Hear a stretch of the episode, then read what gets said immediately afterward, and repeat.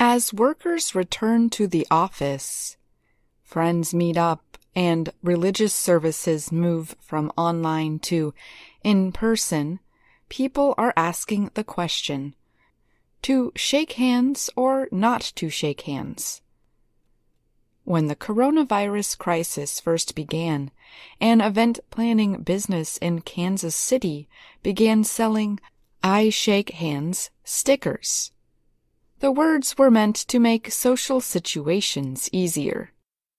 We didn't want the sticker to say, we don't shake hands, because that is kind of off putting, said John DeLeon, Vice President of Operations and Sales at MTI Event in Kansas City.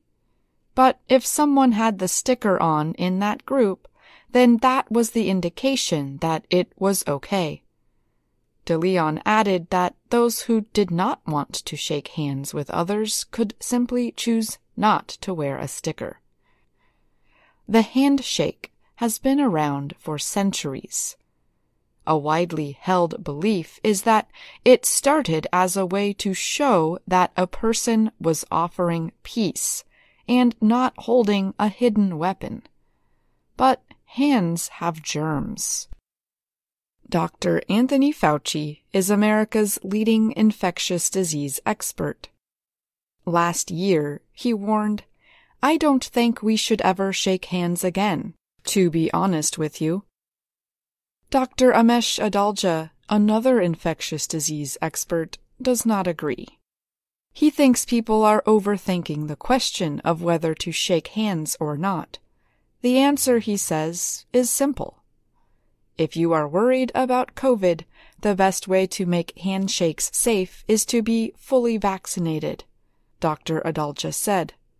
And for any other things that might be on people's hands, just wash your hands before you touch your face. Diane Gottsman is a national etiquette expert. Etiquette means the rules that make up the correct way to behave in a culture. Gottsman said she does not think the handshake will go away because of the pandemic.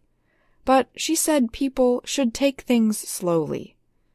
Don't be the first to extend your hand, even if you are comfortable, Gottsman said.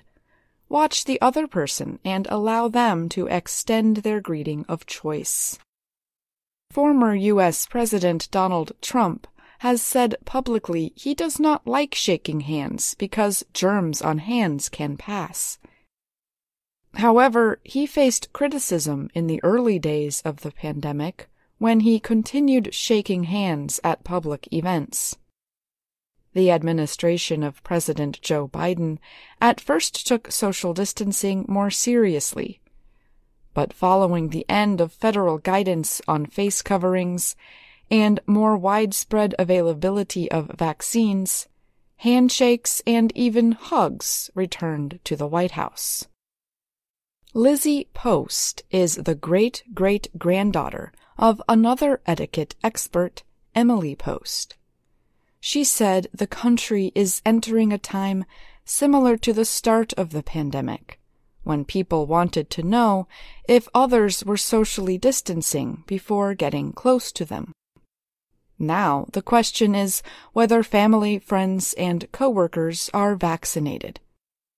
Post said she likes to announce that she is vaccinated and then ask directly whether a person wants a hug or handshake. She does not think the handshake is going away. It is a really hard greeting to deny because it has been so ingrained since we were kids or young adults, Post said and I see that being more powerful than the past year of not practicing it. Business Law Southwest advises businesses in the states of New Mexico, Arizona, and Texas. At the beginning of the pandemic, it offered to help create new workplace rules, such as a no handshake policy. But there was not enough interest, said Christy Donahue, a company spokeswoman. At the end of the day, Donahue said, people crave human interaction and human touch. I'm Ashley Thompson.